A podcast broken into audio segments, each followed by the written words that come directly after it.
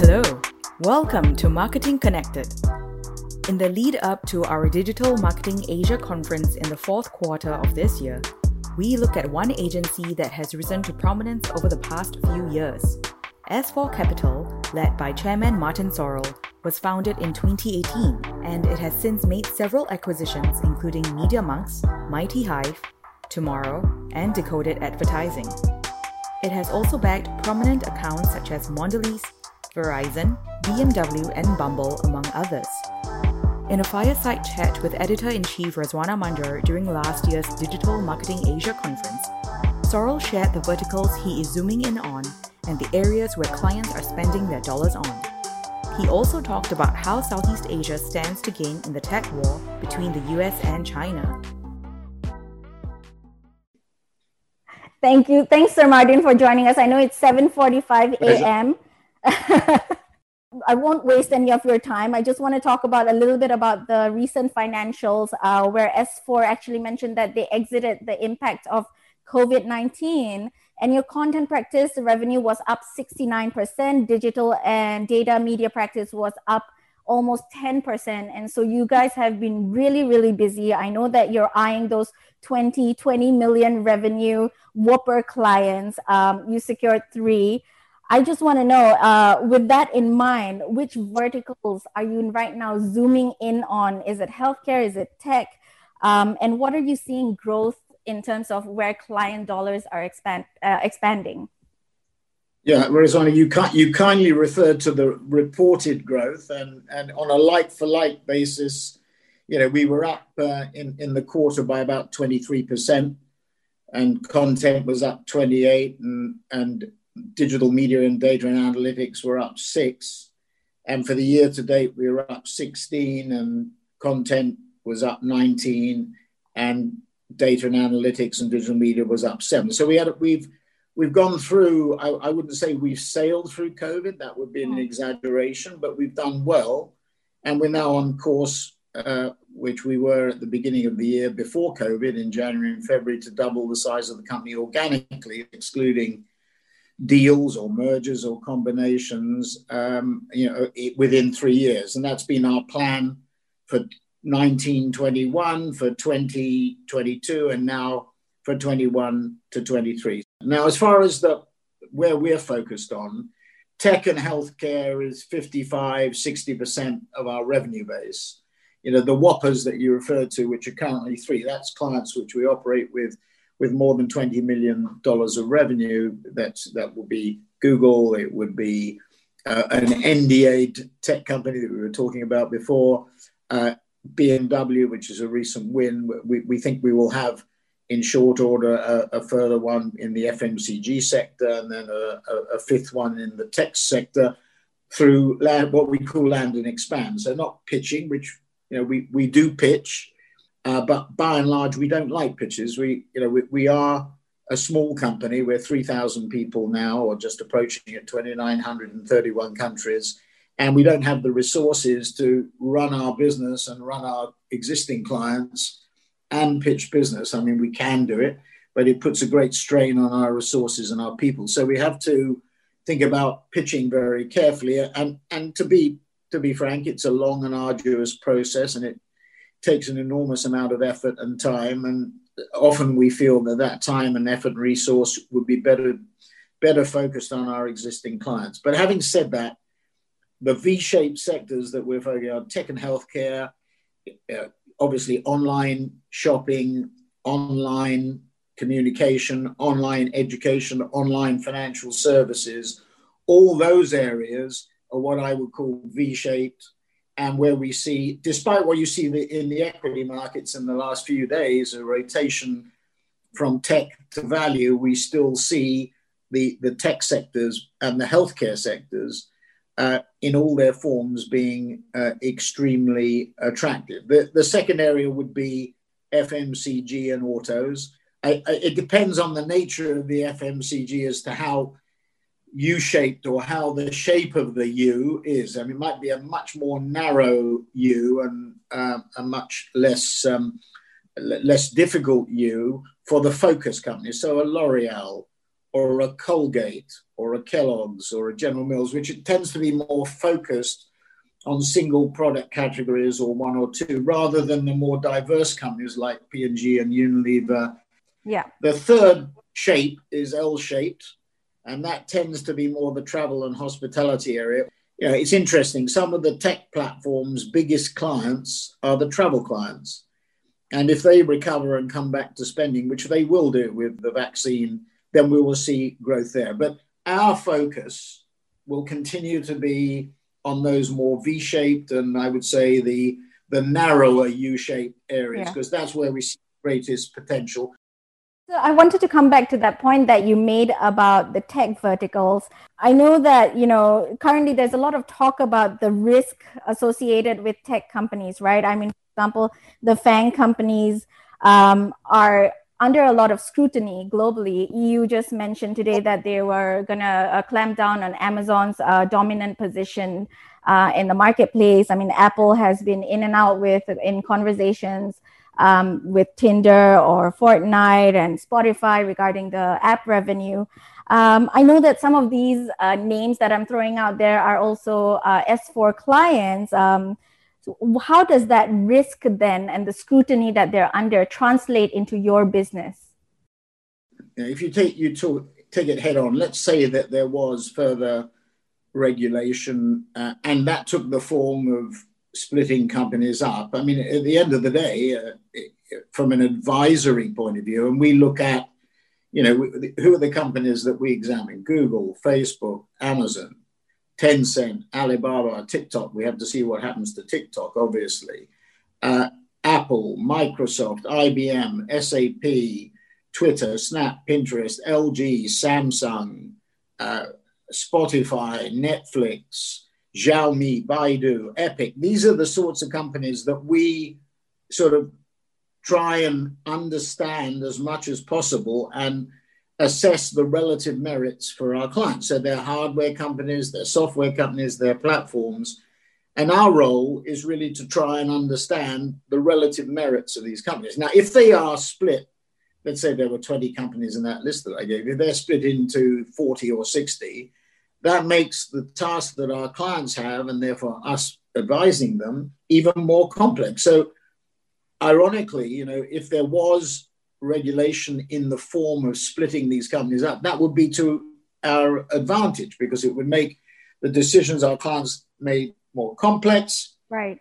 And relying on us. Do I think that breaking them up is going to solve the problem? The answer is no. Do I think that regulating them is going to solve the problem? The answer is no. Now we've seen this in the energy industry, in the telecommunications industry before. You know, these companies get very big, very powerful. You know, moment that Apple and Amazon and Google and Microsoft go past the trillion dollars of market cap, you know, and Apple gets to two trillion, mm. uh, the, the, media focuses on that. You know, that's a big, big signal. That's a big target on their backs. But I, I have to say that they, I, I see them exercising more responsibility. I think they are acknowledging that with their powerful positions comes responsibility. I mean, in China, we're seeing the, the, the government exercise greater control with the, with the postponement or cancelling of the, the Ant Financial IPO. Clearly, yeah. you know, the, the Chinese government is really pointing out who's boss. So I, I just see the tech giants exercising more responsibility. They get they get hauled before Congress. I think uh, Amazon, Apple, Google, and, and Microsoft and and Amazon, sorry, have been hauled before Congress twice in the last two quarters, the day before they issued their results. So they're, they're very cognizant of what they have to do. We'll, see, we'll see how it develops, but I do think they are responding. The final point, Rizwana, is that I, I think we have to be careful what we wish for. All of those platforms, uh, the ones in the West and the ones in the East, and, and Jack Ma actually has always positioned Alibaba as sort of the platform of the Chinese entrepreneur 60 to 70% of their ad revenues come from small business and medium sized yeah. business.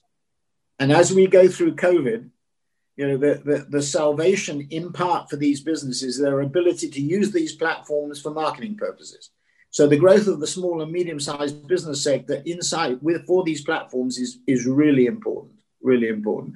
So you know, if we regulate, if we make it more difficult for them, we're going to make it more difficult for small and medium-sized businesses. You know, advertising on TV is not available for these businesses. It's too expensive and it's too inflexible. So online e-commerce, uh, online shopping, online education, online financial services, you know, is the future. It is the it is now, uh, but it's even more so the future.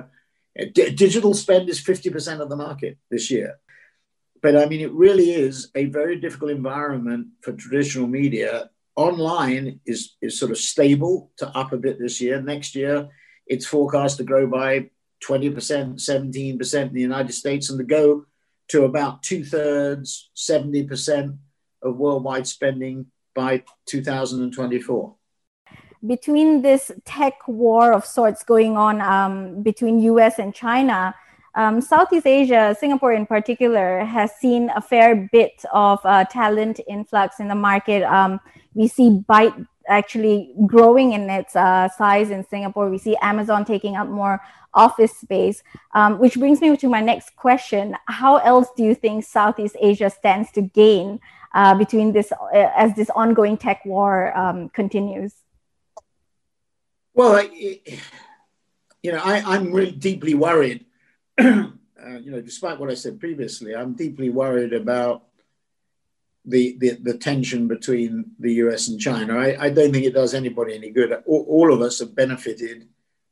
You know, when I was at Saatchi's, when I was at WPP, we benefited from two big trends. One, one was globalization, which particularly affected uh, Saatchi's, and then WPP was about globalization, continuation of that, and, and the birth of new tech or the fourth industrial revolution or whatever you however you want to call it. That has created you know the um, the, the, the platform the second platform. So there are two buckets the geog- geographical bucket and, and, the technological bucket. But I, I, I remain you know deeply concerned that we have the the two you know guess the numbers are, important you know if, if the world is 75 trillion of gdp or thereabouts China 20, uh, US 24, China 14, China growing faster. I mean, I think China will come out of COVID uh, stronger than most other nations. I mean, they're going to grow, according to the official statistics this year, China GDP will grow this year by 1%, I think 1.1% or 2%. And next year, you know, I expect a blowout because if you look at the Goldman forecast, for example, for GDP, GDP down this year, four to five percent. Next year, up five to six percent. Consensus is five, and think Goldman at six. And then, interestingly, 2022, uh, I think Goldman are at four, and consensus was at three. So, you know, when you compare this to GDP growth that we've been used to since 2008 at around two, three, or four percent, with very little inflation very little pricing power for clients and therefore a focus on costs.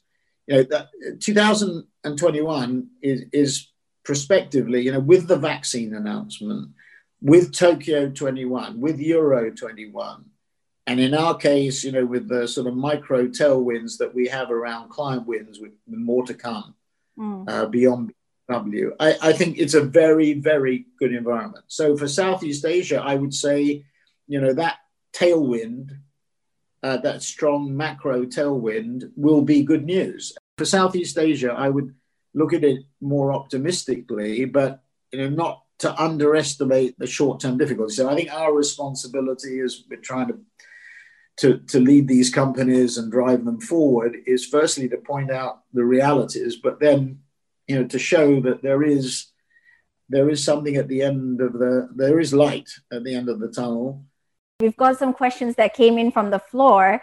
Um, I'll throw the okay. first one at you. How should brands pivot and reallocate their agency spend in the new normal, given that the focus will be increasingly um, on better value and ROI? Well, I think it's a, it's a good question in the sense that, you know, I, I, I think marketeers should take back control. I think marketeers surrendered control for understandable reasons after great the great financial crisis. As I said, GDP growth was two, three, or four percent. Very little inflation, very little pricing power. Focus on costs. Clients in a world, particularly where Google is nixing third party cookies over the coming months, where Apple has nixed it as well, first party data, the data that our clients own, is critically important. And deploying that to, to manufacture, to create the content, personalization at scale, as my colleagues at Media Monks call it. The second is in housing if necessary, or embedding the agency in the client to create content and then deploying it programmatically. So I have a follow-up question for that. Why do you think it took the marketing industry a pandemic to really accelerate our digital plans and efforts? Um, how do we stop from fall, falling back into that cycle? I mean, now we're all getting comfortable that this is the new normal. Um, what what do we do to not fall back into the cycle? Well, I, I think we were in a steady state. I think you know we, it was. I wouldn't say things were brilliant, but they, it was a bit, a bit like Goldilocks economy, not too hot, not too cold, and that that lasted from 2010, where where the world surprised on the upside, just like I think 21 was surprised on the upside. Um, you know, the, the, it was a steady state. It was that two, three, or four percent growth, and you eked it out. You didn't you didn't have much pricing power, very because no inflation. You cut the costs. You bought back stock. COVID nineteen blew a hole in that, and what we're seeing is that the change agents, as we call them inside companies, are being given more oxygen, more room to breathe, and more more resources. So, so violent change is not regarded violent anymore. So you take the banks, for example, the big clearing banks around the world you know, probably invest about 11 or 12 billion dollars into IT. A lot of that uh, is it has been done historically to maintain existing systems. You, you can't do that anymore. You know, data. Uh, any company that's listening to this, I would bet if they're an analog company moving to digital, they have old systems that they've maintained but, and as a result, data sources and data sets can't talk to one another. So pooling the data in more comprehensive and simple ways is critically important. And it's a very simple thing. It's not rocket science. You don't have to be an Einstein to figure that one out. But our data and analytics business is growing on the back of that. So you have to sort out the data systems. You have to sort out the IT systems. And what COVID 19 to do is it sort of broke the, the, the chain, it, it, it, was such a disruptive event that all the resistance to change that were before, which was, look, we're doing fine, let's not disturb things, that mm. fell away. And now you have people who are willing to embrace change because, you know, there's nothing to preserve. The status quo has been permanent. I mean, in a way, you look at the holding companies. Uh, you know, I still think that they should be broken up because I don't think they function effectively. You know, we just saw, uh, you know, a flurry about WPP down in Australia and New Zealand, and you know the turmoil down there, and that's know it, it, it's huge turmoil apparently. Um, you know, a lot of gossip in the industry, um, but it's because you know they, they they can't integrate the business effectively. They talk about integration, but they're integrating vertical brands and vertical silos that operate in different ways. And it's a very difficult model now in this day and age to execute. We're, we're very focused on unitary branding and very focused on a unitary structure and one P&L. And we mean it. We're not, we're not playing games. We do mean having one company and one firm because clients want the best people working on their business in one firm it's interesting you say that um, because often when we have the conversations with marketers or even when agencies are pitching us stories, it can often sound like an echo chamber where everyone is talking about marrying data with creativity and you know just to, kind of like the same yeah. spiel over and over again. It can be quite hard for marketers because everything sounds perfect when you're pitching, right? um, and all all of these echo chambers always always does. Then there's the reality. exactly, and so it's it's really hard. Yeah, that's why that's, it's an interesting. That's why we prefer land and expand. You know, the pitch. You know, it's a bit like Don Draper in Mad Men, isn't it? I mean, you know, after a hard night, he gets up and he he, he has a wonderful performance in a in a pitch we much prefer land and expand, i.e., you know, you're the client, you give us a project, maybe it's the toughest thing you have to deal with. We do a good job in it, you like it, your colleagues like it, you give us another project. That's a far better way of developing the relationship than a bit of show business, you know, yeah. which is a show and tell. It's true that a number of the pitches last for a year or so, and then by that, that time, it's probable that the client has a very good idea of what the, the agency or agencies can do. But it is, you know, in a way, the pitch situation is artificial. Mm. Land and expand is not artificial. It's a, a, a day on day, minute by minute, second by second appraisal of what you're doing. And it's a far stronger way, I think, of building the relationship. Fair enough. But it also puts you on a shorter sort of lease, right? You have only that much time to impress. Well, no, yes and no. No, no. I think on the land and expand, no, I think you probably have more time because it's you know it's um, show us what you can do. Sometimes you you make a mess of it, but you know, show us what you can do.